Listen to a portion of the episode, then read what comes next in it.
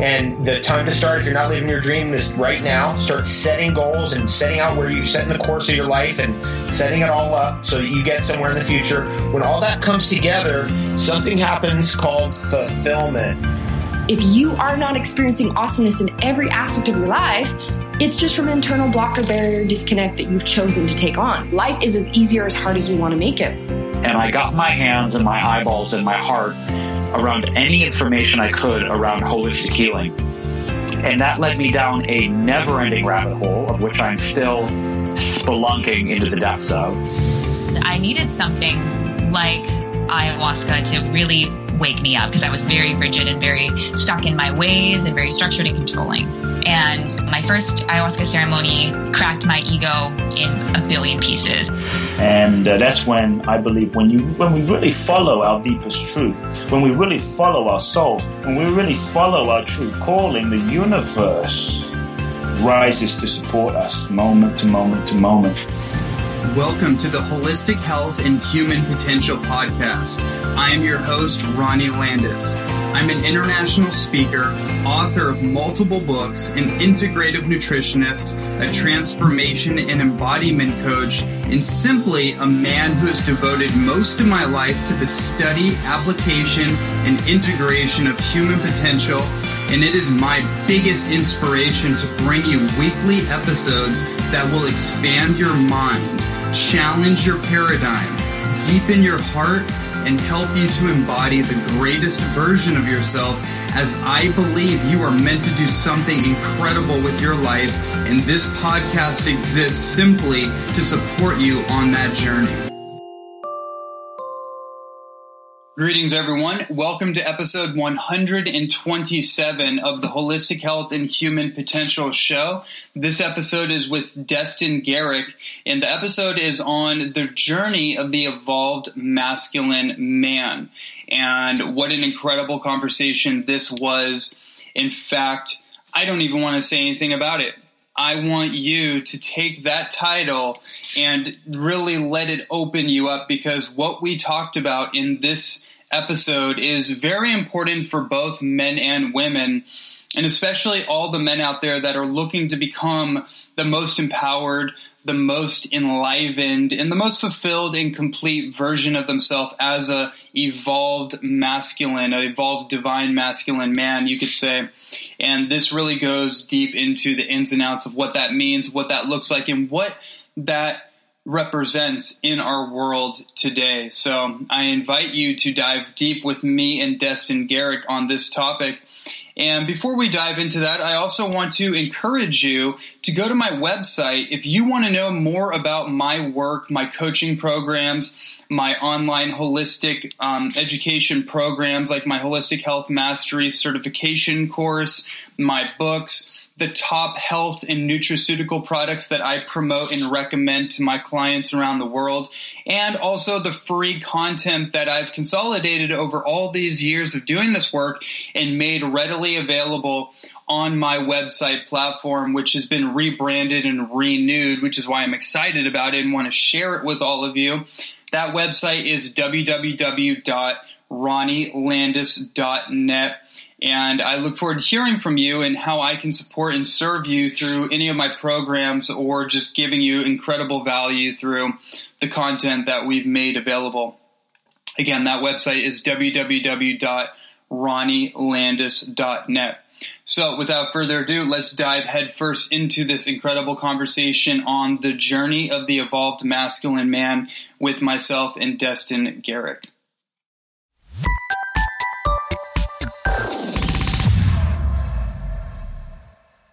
Destin Gerek, a dynamic self mastery coach, is a man living his life as art.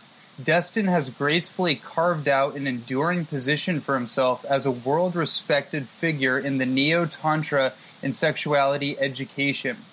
As a sought after sexuality and transformational life coach, speaker, blogger, and educator on all aspects of masculinity, sex, sacred sexuality, Tantra and, and erotic empowerment, Destin Gerek is challenging traditional societal beliefs and helping people create powerful change in their lives in the process. And it is my honor, my pleasure, and my total excitement to bring on Destin. And I'm really excited to dive into this conversation. So, welcome to the show.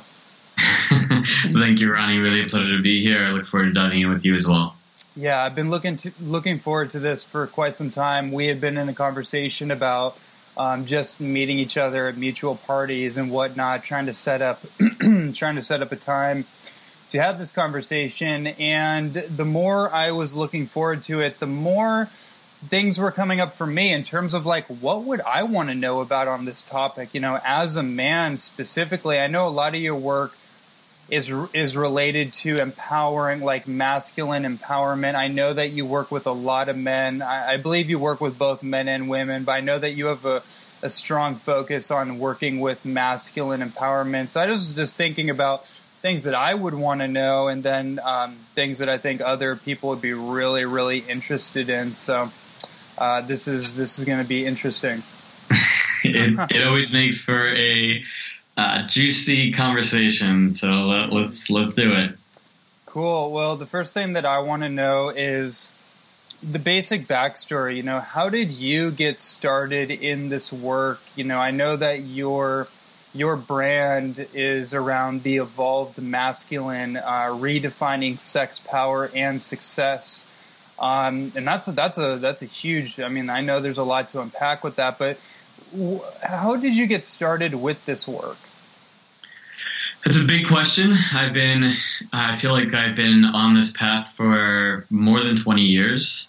And um, a lot of it has to do with my own challenging journey of figuring out what does it mean to me to be a man in this world. Uh, we're living in a time period in which uh, gender roles and gender dynamics have been shifting so rapidly and radically. Uh, I had a series of experiences, which you can hear about on other shows, but it would be too much of a deep dive right now. Uh, I had a series of experiences that led me to create a strong distrust of other men and uh, and the masculine in general, including my own masculinity. And so, uh, from a relatively young age, I first completely well was disconnecting from these parts of myself, disconnecting from my own masculinity, disconnecting from identity as a man, um, uh, these ideas as to what I had some very negative role models around what being a man was, and I thought if that's what it means to be a man, I'm not interested. And so I, I walked a different path, uh, got much more in touch with my my feminine parts of myself first. But then by the time I was in my late 20s, I realized that something was horribly off in my being, and I needed to uh, take this on and explore uh, what does it mean to me to be a man? You know, never mind what society says anymore. I'm, uh, I think I'm 28 or something like that at the time. What I'm old enough to be figuring this out on my own. What does this mean? And I, I determined that 2007 was going to be the year that I actively explored my masculinity and what it means to me to be a man in the world. And it proved to be a powerful, transformative year. So much more so than I ever would have imagined. So much so that I ended up becoming the foundation of my work. And uh, I've been doing uh, supporting other men around their own journeys around their connection to healthy masculinity and being a man for the past 10 years. Mm, mm. Yeah, I can feel, and I can feel like obviously there's so much, so much depth to that after a 20 year or 20 year uh, journey like that. And one of the things that you said that really, you know, that really resonated with me in the beginning is that we're going through such a phase shift in terms of what it means to be a man, a woman, different roles, hierarchical kind of roles in societal programming that we have adopted through the generations and it's like we're kind of in this this place in our generation where it's like there's a lot of questions and there's a lot of reinterpreting what it means to be a man, you know, and that particularly because that's what you brought up, and, and as men, you know, can obviously speak to that. Um, but you know, that really resonated with me because I too have gone through, and I'm you know going through it right now at 32 years old. Of what does it mean to be a man? Because I, I grew up as you know in different iterations as a type A, very alpha driven type of man and an athlete and identified with that for a while and now as an educator and more spiritually inclined and a and a leader in the work that I do now that that role has kind of shifted a lot. But I also notice and this will be an interesting segue I also notice in my own experience and with a lot of other people there's like kind of this tug of war between the old masculine identity or the way of um, what I guess what I'm trying to say is like the the type A like go go go action action action, and then there's also this other sense of like ease, calm, grace, um, you know, receptivity, which is obviously a more feminine element. So I've noticed that there's been like this tug of war inside of me, and it's not always clear where to pivot. So I'm curious if you can speak to that too, as as we talk about like what does it mean to be a, an evolving man. Yeah, sure. Well, I think that my my lens through which I view that is a little bit different from your own, but I'd say that there there are men who tend in one of two directions. There's there's the side that uh, we tend to think of stereotypically in our culture as the man's man, the, the, the man who has a uh, tends to live inside of a, a rigid, hyper masculine set of, of, ideas around what it's supposed to mean to be a man, and spend their lives doing everything they can to to succeed within this ra- rather narrow confines. Uh, these men tend to be very competitive, very aggressive. Um, they also, though, are known, have a reputation, might we say, for uh, hurting others, mm-hmm. a sense of their own power through power over. Um, and while these men tend to be more connected to their sexuality in the drive, con- conquest, go, uh, notch belt, you know, belt notching uh, perspective. Uh, they take action, make things happen, but they also tend to be more disconnected from their hearts, their emotional body, their um, sense of being able to create intimacy in their lives. They tend to be more isolated. They tend to be more disconnected spiritually. Uh, then there's men on the other end of the extreme who uh, tend to be very heart centered, compassionate, more spiritually driven. Um, uh, want to make sure that everyone around them feels comfortable. Women feel feel comfortable in their presence. They tend to really identify strongly with not wanting to be that guy. um, uh, but these men tend to be more disconnected from their own uh, their own masculine core. They tend to be more disconnected from their own sexuality, their own uh, desires, and being able to speak directly to their desires. Um, and often uh, there's a some disconnect from their own source of, of power as well. So the the evolved masculine to me really pulls the best of both of these archetypes and pulls them together while releasing and letting go the parts of these two sides that aren't really serving anyone. Mm-hmm. Yeah, I think that was a really masterful explanation of that that divide that more often than not, we, we often see kind of one expression or the other, but it's in the more rare cases that, and I think we're actually seeing it a lot more, but some of us that are like in these, these smaller, quote unquote, conscious communities, we may be seeing it a little more in concentrated bubbles than out there in the world at large. I'm curious what your perspective on that is. Like, do you see that integration? of the masculine happening more and more in the world, or is it still something that's that's um, kind of well? I live I live in my own bubble as well, you know, and and, and my world involves men coming into it on a daily basis who are mm. seeking that integration, and men on a daily basis who are moving through these these programs and work that, that I do and experiencing that integration. So rather than just looking for it out in the world, I take ownership and uh, sense my own uh, uh, power and ability to create change and help create it in the world. And that to me is an aspect of of the evolved masculine as I see it as well is is that self efficacy, that that mm. deep core belief in your ability to create change both in your own life as well as in the world around you. And we're all well aware that the, the world that we're currently living in is not ideal. And in my viewpoint, uh, an aspect of the evolved masculine is it doesn't really I, I don't care what you're doing, where your passion point is, what it is that that riles you up, but you're not being passive you are taking ownership over the fact that we are creating this world. Whether you're pretending to be passive or not, there is no they, only us. What are you doing? Do something. Mm. Mm-hmm. Mm-hmm. I like that. I like that. So instead of looking outside of ourselves for other examples or leaders or permission slip givers, we have to take responsibility and, and whatever it is, do something. Don't be passive, but just do whatever the thing is in front of you to do right now.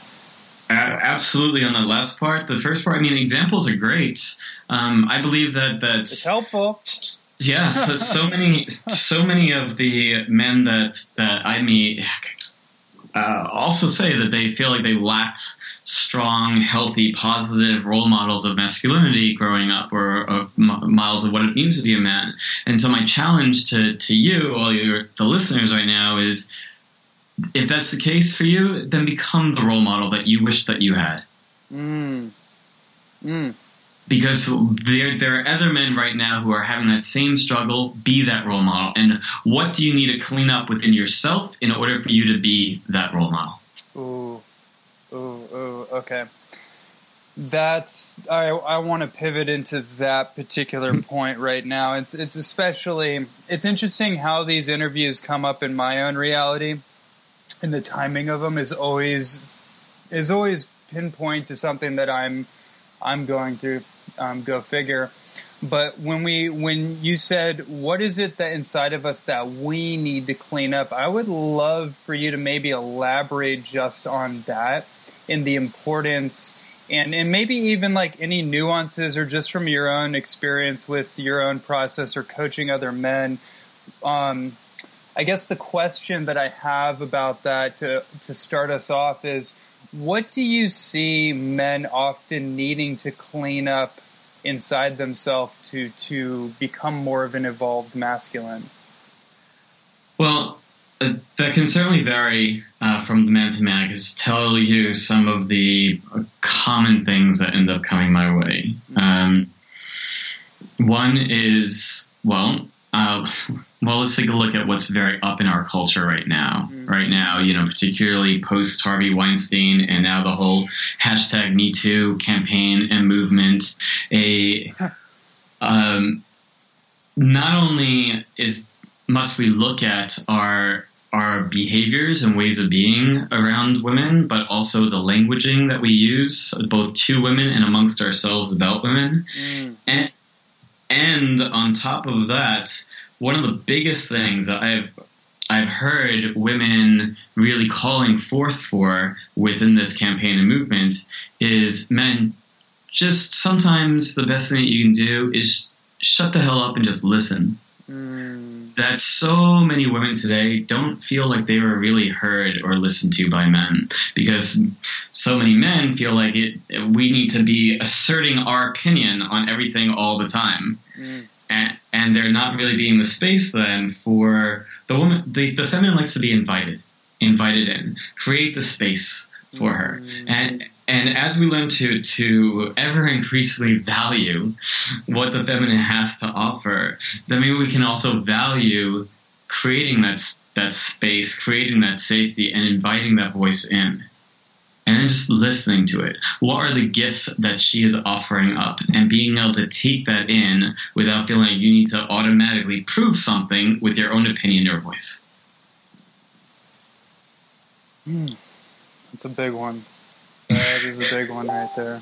Wow. I mean, there are many, many things. For whatever reason, that's the part that wanted to come out right now. uh-huh. Well, I mean, you you bring up a really interesting point, and I'm just I'm just noticing.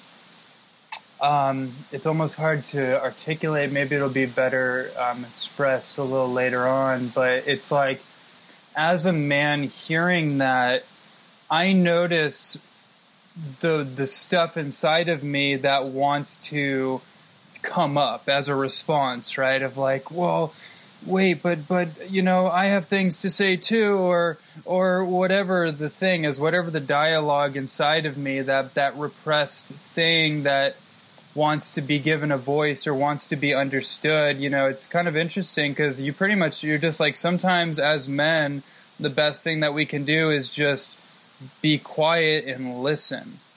And I'm just I'm taking that in as a as a metaphor too, not just as for the women's sake, but the feminine energy. I'm thinking in terms of receiving life in general, right? Receptivity is a feminine kind of dynamic, right? And maybe if um, if we as men, let's say in this context, are having trouble receiving our worth or receiving whatever, you know, X, Y, or Z, maybe it's because we haven't set the space, we haven't set the intention, we haven't properly set the the context in order to receive. I'm just kind of taking that in. It's it's really interesting. Yeah, I mean, well, I know that the big part of this whole show is around the holistic health, right? And um, and human potential. I mean, both of those. Health is about balance. Uh, my my wife is Japanese, and she she teaches me so much about harmony. She teaches me so much about my own tendency that you use the Type A things. It's my own Type A tendencies to be young, to to go, to push, to mm. on to the next, on to the next, go. You know, mm. and for true holistic health to real, as well as to really reach our potential, we need balance. Our we need a, we need our yin to balance our yang. We need to relax, take in, receive, mm-hmm. heal as much as act, go, speak, put forth.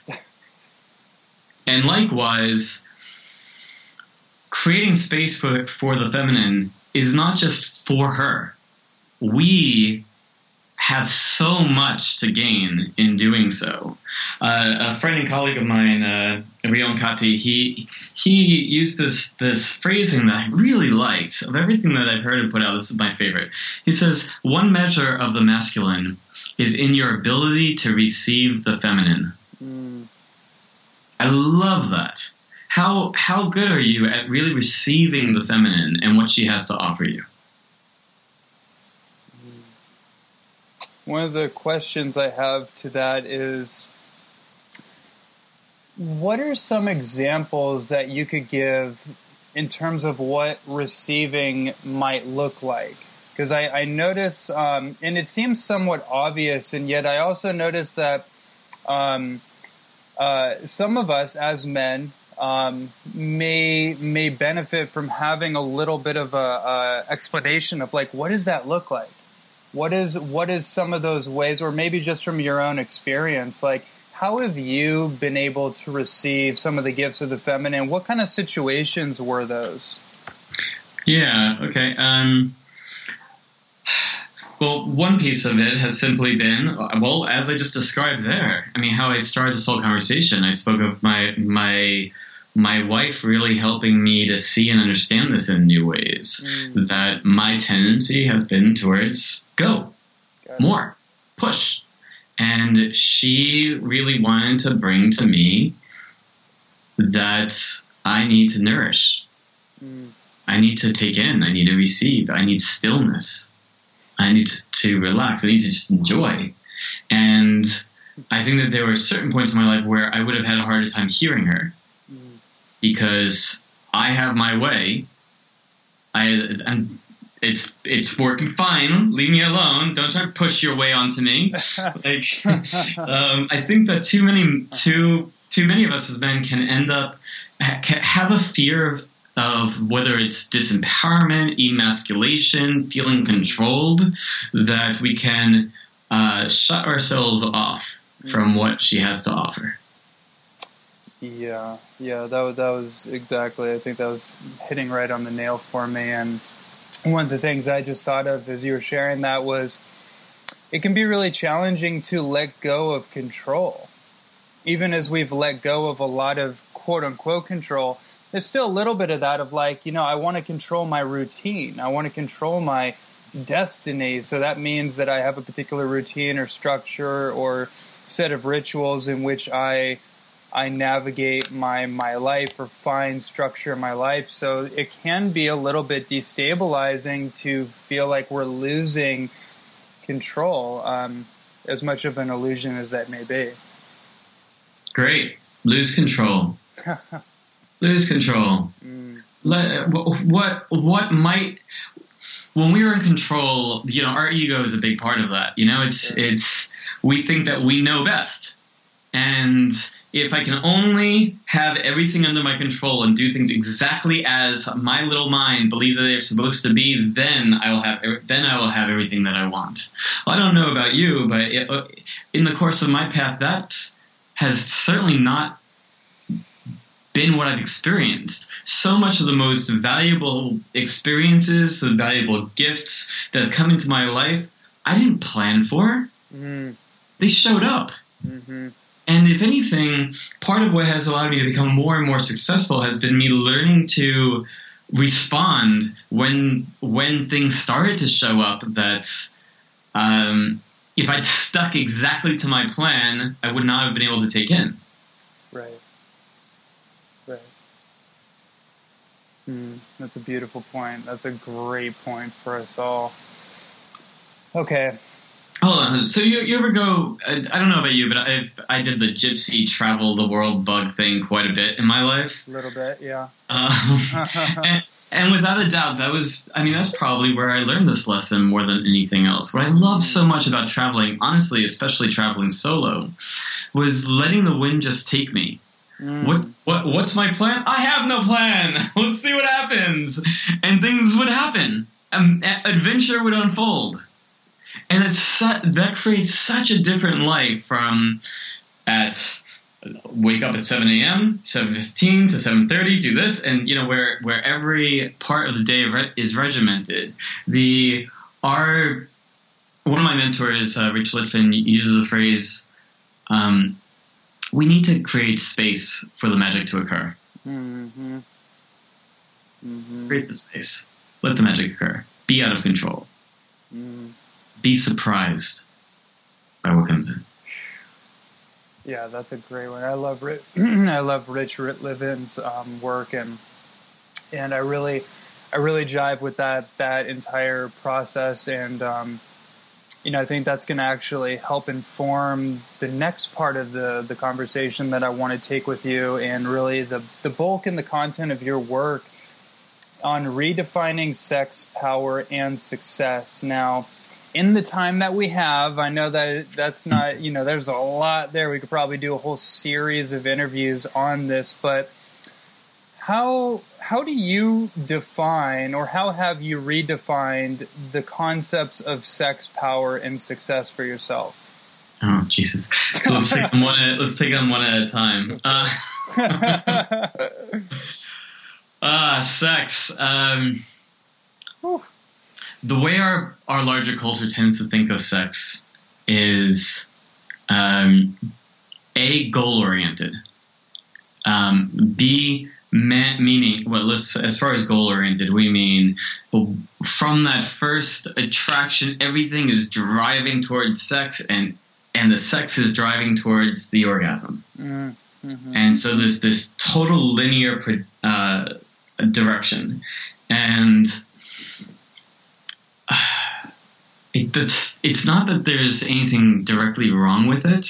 It's just very limiting. And so sex is life. And in very much the way that I just described, let go of the plan. Let go of the goal. And how much can you just be in the state of moment to moment presence, exploration, discovery? So many couples in long-term relationship, for example, get into ruts, not only relational ruts, but ruts around their t- sex together, because they they figured out this is what we do. I know how to get my my spouse off, so that's what I do. Mm. And again, there's certain nice aspects of it, but then there's just it's extremely limiting. What what exists outside of that way that you do things? and dropping back into that beginner's mind of being 100% fully present in this moment and where does this moment want to lead? And rather than being focused on uh, the the orgasm as the the point of pleasure to to reach towards, how much pleasure can you enjoy and experience in this moment? So that's one big component. Another big aspect is teaching men how to master their sexual energy. You were speaking of the self mastery part. This is this is a core of it to me. Is is mastering your uh, sexual self mastery is mastering your sexual energy. First, connecting to it as an energy, not just uh, this urge you have to satisfy, but rather that this this energy that perhaps is generated in your sex organs. Uh, we can learn to connect to that energy and even move that energy throughout the body. And with learning how to move the energy throughout the body and channel and circulate it at will, we can experience fun things like being fully at choice over when and if you ejaculate before I move on, let that sink in, because that's a huge one for most men.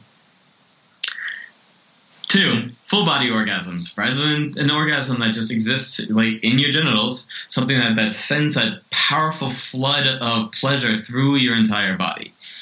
Uh, three, experiencing non-ejaculatory energetic orgasms. So this is first requires a separation between ejaculation as the emission of fluid to orgasm, which is that flood of, of pleasure and energy through the body. And with that, experiencing these non ejaculatory energetic orgasms that allow you to stay hard, allow you to keep going, and keep, keep leave you feeling energized rather than depleted, which leads to that fourth piece of male multiple orgasms, something that, again, our, our larger culture doesn't even recognize as being possible. And yet, not only is it possible, it's incredible, and it's possible for you. Mm. But it is a process. Hmm. It does take a, a, a, a de-learning of things that you know and, and, a complete relearning of how you relate to your sexuality. Mm. I could I could imagine for some men that that could feel um, in the beginning of that that learning curve that could feel pretty um, that could feel uh, what's the word I'm looking for uncertain or or could bring up um, anxieties or insecurities because I know there's there's a lot of insecurities, um, you know, things like um, sex performance or, or, performance anxiety, et cetera, et cetera, that I know that you're all too familiar with. Um, I'm curious, like, what, what, um, what's that process like, or is it just like anything, anything that you're deprogramming and relearning? Yeah, well, um, a lot of it has to do with approach. Um, I, I, have a, an approach of if you're going to orgasm, enjoy, or if you're going to ejaculate, enjoy it. Um, you know, I'm not.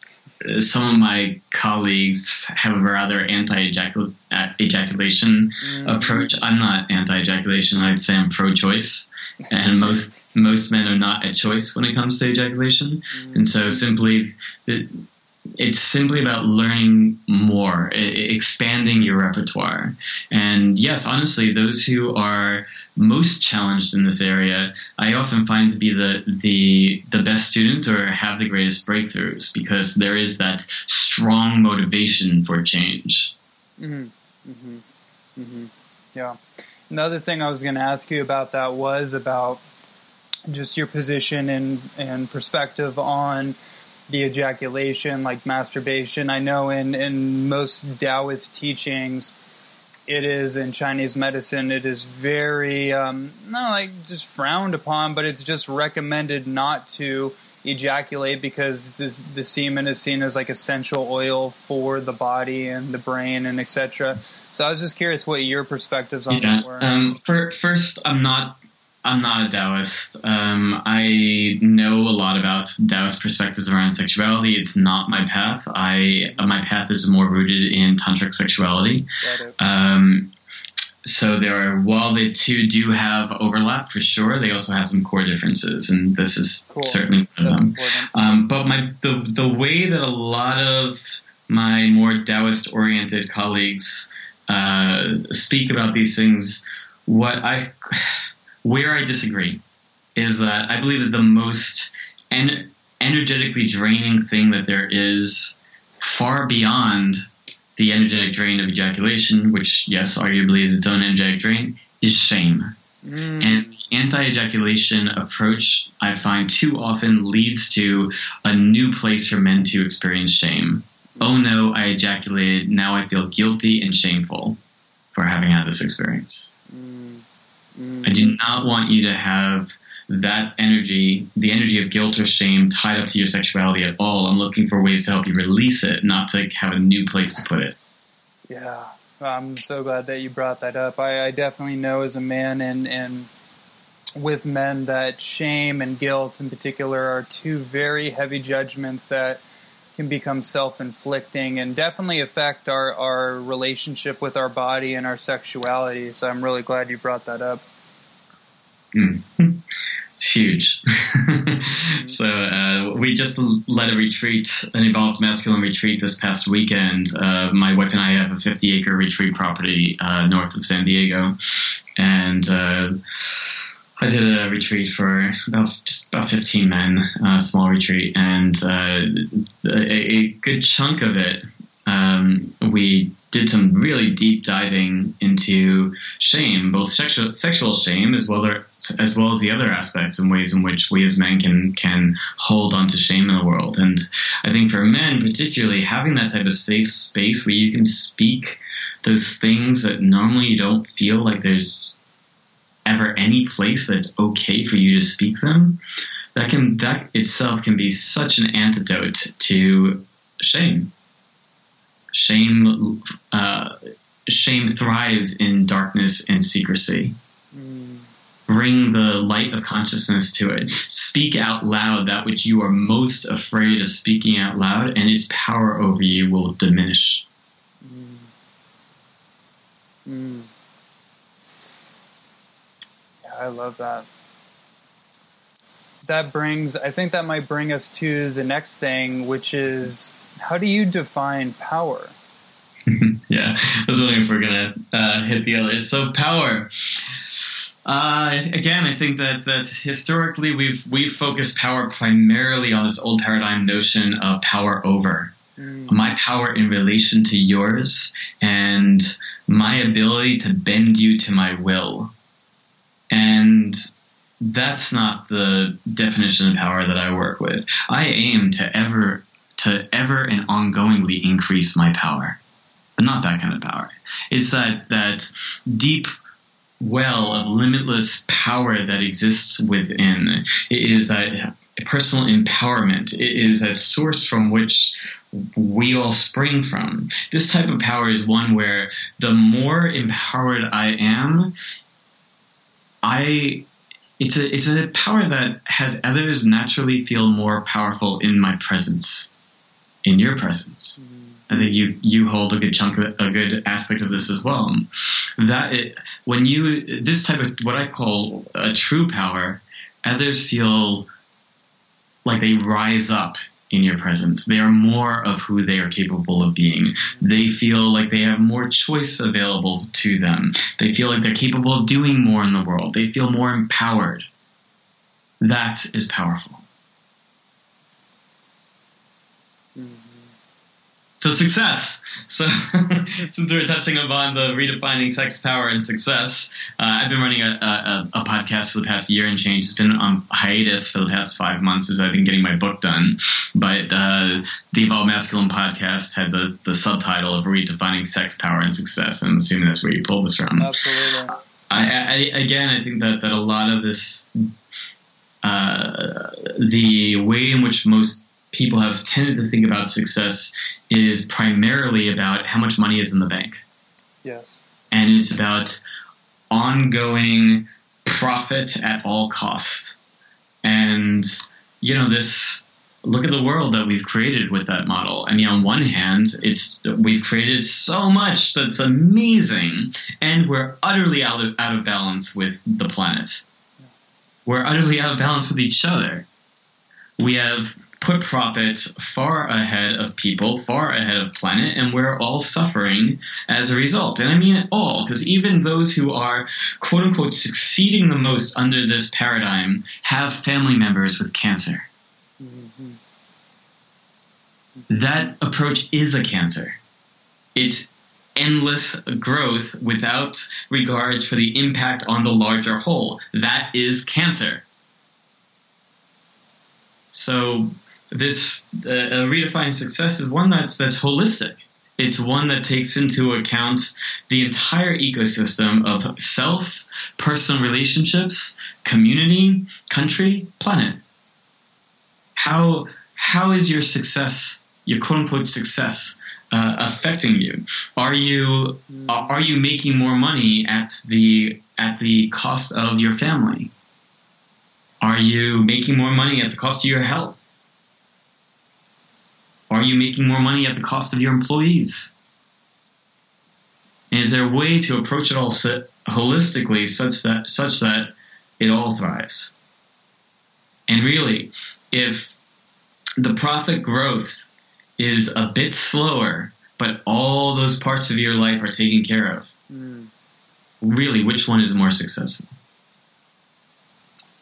Yeah, yeah, well, I actually, I'm really glad you brought that particular point up because that that's an area that I find can be very challenging because the world we live in is so instant gratification driven, and with things like social media, it drives that that kind of microwavable success idea even further. And and um, you know I won't go into the ins and outs of, of all that but the basic idea is pretty obvious success traditionally how we might equate success is a long game kind of thing but a lot of people myself included are in a rush or have been in a rush um, or because you know we may not be exactly where we want to be financially right now that we equate that with being a failure right? So we're so sometimes we do things to avoid our own process but like you said i think it's so beautiful because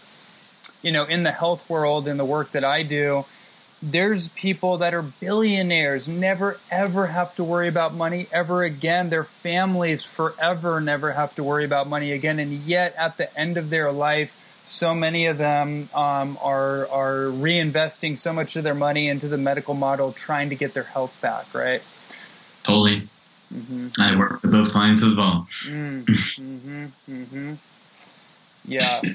So I think, I mean, that, so essentially what I'm hearing and what I want to drive for the audience too is that we're talking about a holistic model of fulfillment, of success, of se- sexuality, of health, of, of life and self mastery, right?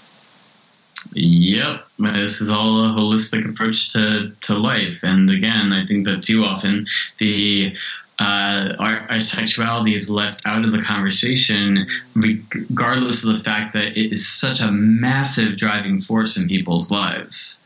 You know, I, I, I often I'll often say uh, that um, women and sex are such a are, are drive so much of a man's life, and so why not utilize them as a portal for deep personal and spiritual development? I would love to take the rest of the time we have to explore that a little bit because, as I told you before we, we hopped on, that theme is something that I want to really, I really want to at least get a little bit of a micro, microphone behind. Um, and you know, when I'm I'm looking at your website right now, I was just kind of going through some of your articles, and one of the articles that came up was owning your sexual desire versus shutting it down. And we mm-hmm. kind of touched on that a little bit, but I think there's a there's more to unpack there, especially with what you just said. Well, desire is desire is desire. Mm-hmm. So we're whether we're talking about uh, sex or um, or any other aspect of your life, like where are you shutting down your desires? And one of the a word that gets thrown around a lot on social media these days that some men live in, in fear around is is this term of being creepy, and men being not wanting to be seen as as coming across as creepy, etc. Uh, one of the core things that has a man come across creepy is the hiding of the desire. There's a desire there. I'm pretending it's not there, and I'm doing all these kind of sneaky roundabout ways to get this desire fulfilled while pretending the desire is not there. That's what's creepy. Mm-hmm. Own it. Be direct. Know what you want. Be able to communicate it. And here's a key piece, especially when we're talking about women, um, but I think in life, is is this element of desire without attachment. Mm. Uh, can, can you want what you want fully and it being and not being attached to that outcome? I desire it. I feel my desire for it. I'm really attracted to, to this woman. I desire her uh, attention. I desire a kiss. I desire a phone number. I desire sex and I feel a desire within myself and I can hold that desire. I can be with that desire. I can enjoy simply the feeling of desire in the body. I love the phrase turn on because, you know, it's like electricity. It's flipping a switch. I'm turned on. I have more aliveness flowing through my body. That is to be celebrated and enjoyed. It's in, regardless of what's done with it, being able to be with it and fr- from that place of enjoying and being with it, maybe maybe this will uh, move forward into something. Maybe it will not. Regardless, I had the opportunity to experience this desire, and damn, it felt good. mm. Yeah, uh, there's a lot of different areas I was thinking about that that could lead to, or that could be translated to. Really, any area of life, right? Because it's that expectation and that that um, that neediness to experience that opposed to just desiring it and being okay with that. You know, for example, like I want to, I desire to be quote unquote successful, and whatever that means or whatever my needs to experience success are, you know, there is a real, there is a power, even just tuning into that, there is a power of just desiring it and, and, not being attached to the the actual experience having to happen for me to feel good about it. Often that attachment to that outcome ends up being the very thing that repels that outcome. uh-huh. that sounded like an experienced laugh. uh-huh. uh-huh. Would you have anything else you'd like to share about that?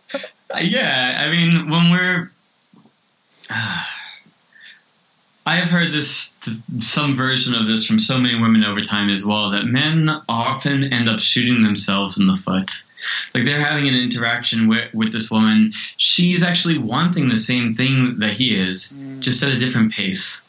Uh. And so he's trying to move at 60 miles per hour. She's moving along at 15 miles per hour. His push for he he's so he's so afraid of losing that opportunity. He's pushing so fast and hard forward or towards it that she ends up being pushed away she ends up being like, uh, actually, my, you've just pushed against my boundary too much. Now I'm contracting. He takes her contraction as, let me push harder. Huh. She contracts more. He pushes harder. She contracts more. Whereas if you just, you know, put the foot on the brake a bit, slowed things down, something within her will uh, will be allowed to open and relax further, and suddenly her receptivity is there again. Yeah. Yeah. Yeah, yeah. And, and I feel I, like when you say when her, it's not just her as in the woman, but it's her as in life. sure. women in life, they uh, interchange with one another quite well. yeah, yeah. Well, I, I, think that insight right there for me personally was like kind of the cream of the crop. Everything, everything has been amazing, but that one right there is the like I think for a lot of us too, right? Because we can be in such a rush. And one of the things you just said that I think was really just a great observation is um, when we feel like we're going to lose the opportunity or we're losing control of it, we tend to push harder opposed to pull back and, and kind of and relax. We tend to actually get more contractive and like, oh no, I gotta, you know, I gotta, I gotta um, what's how, however you say. I got to maintain control. I got to seize the moment, right? Is it's gonna it's Yeah. gonna go away, and um, I've so this is, a, that. this is a great opportunity for me to offer a free gift to your listeners. Awesome. Um, I I created this uh, t- this free 24 minute video called "The One Thing in Bed That Separates the Lover She Remembers Forever from All the Men She Quickly Forgets." wow. And at its base, not to get away too much, but at, at its base, it, it addresses this very thing that we're speaking of here, and both how men more often than not get that wrong, and what to do to flip it on its head and have her wanting, craving, leaning in rather than maybe uh, either being defensive or maybe letting you in. How do you instead spark her desire, entice her desire, draw forth her desire towards you? So that's uh, enticing, E N T I C I N G, enticingdesire.com. And uh, yeah, it'll be a free gift for you all. Mm, awesome. Really appreciate that. We'll put that in the show notes. That is Mhm. enticingdesire.com.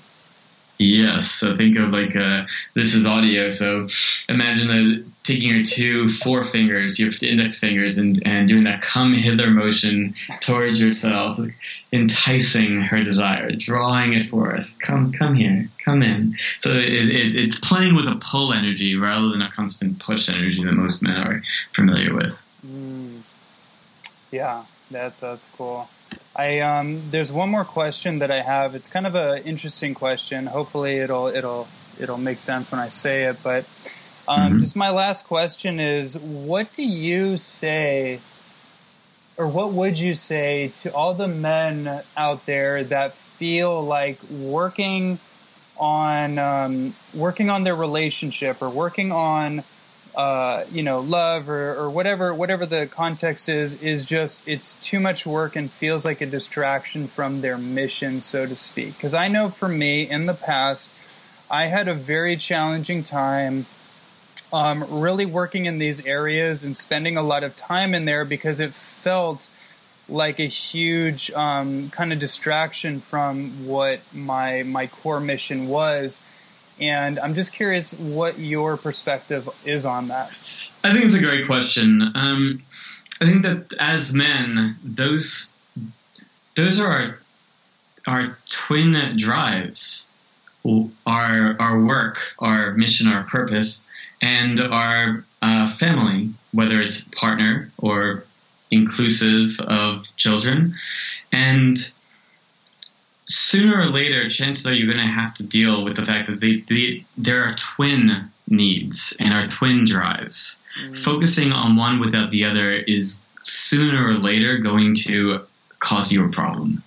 and I can't tell you the number of men that I have worked with who are uh, fall under the lines of what you just described. So they have looked at how little energy is possible that can they put into their relationship or family, as everything else goes into their their work in the world. And then they're 40, 50 years old and going through a horrific divorce that's tearing them apart emotionally, uh, having devastating impacts on their business, as well as having them lose half of everything they've ever built.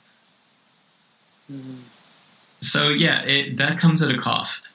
And conversely, by investing into this area, by coming to, to, to master this area around relating, uh, it will fuel your purpose.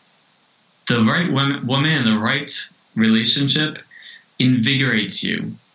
It leaves you feeling like you have a strong support system, stability, nourishment, um, that kind of unconditional love and acceptance is powerful, and there's so much else. Can I mean, you can build a lot on top of that. mm-hmm.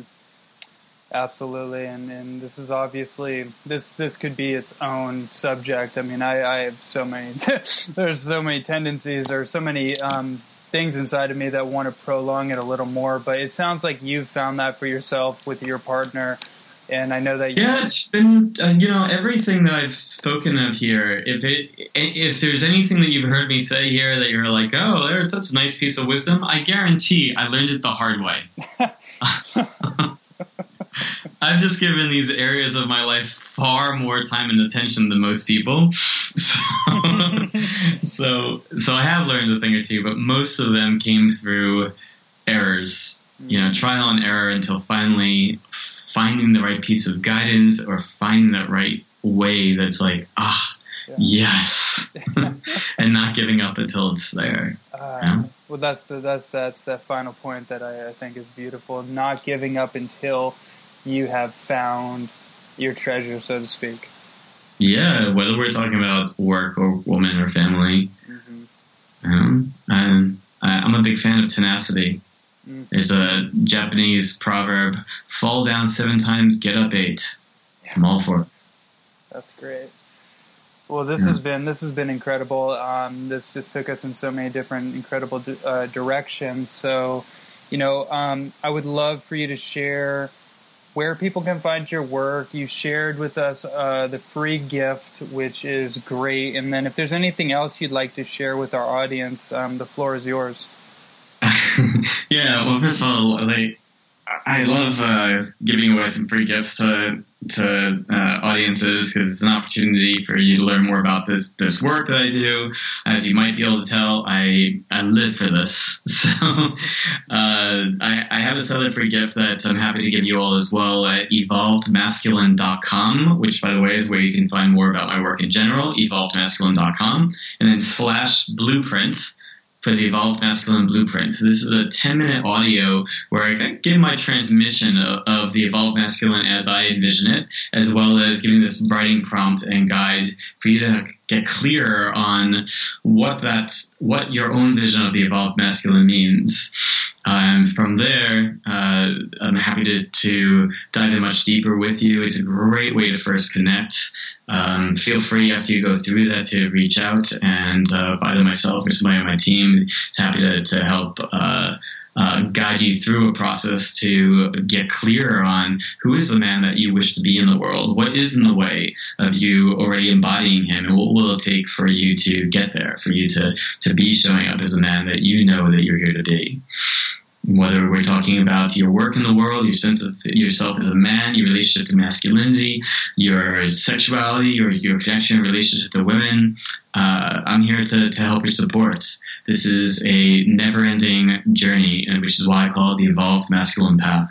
Join us. Mm-hmm. Excellent.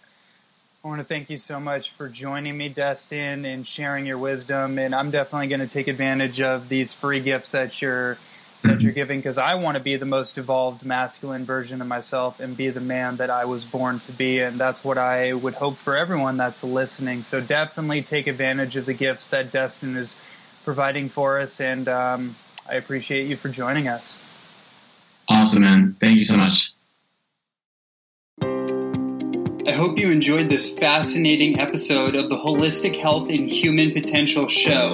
Before you head off, I want to invite you to go to my website for further podcast episodes and tons of free content on holistic health, natural nutrition, and human potential. Please go to www.ronnielandis.net to find out how to take your health and your life to the next level. And also, I want to encourage you to leave a five star review for this podcast on our iTunes page, which will help me in my mission to get these inspiring messages to millions of people throughout the world.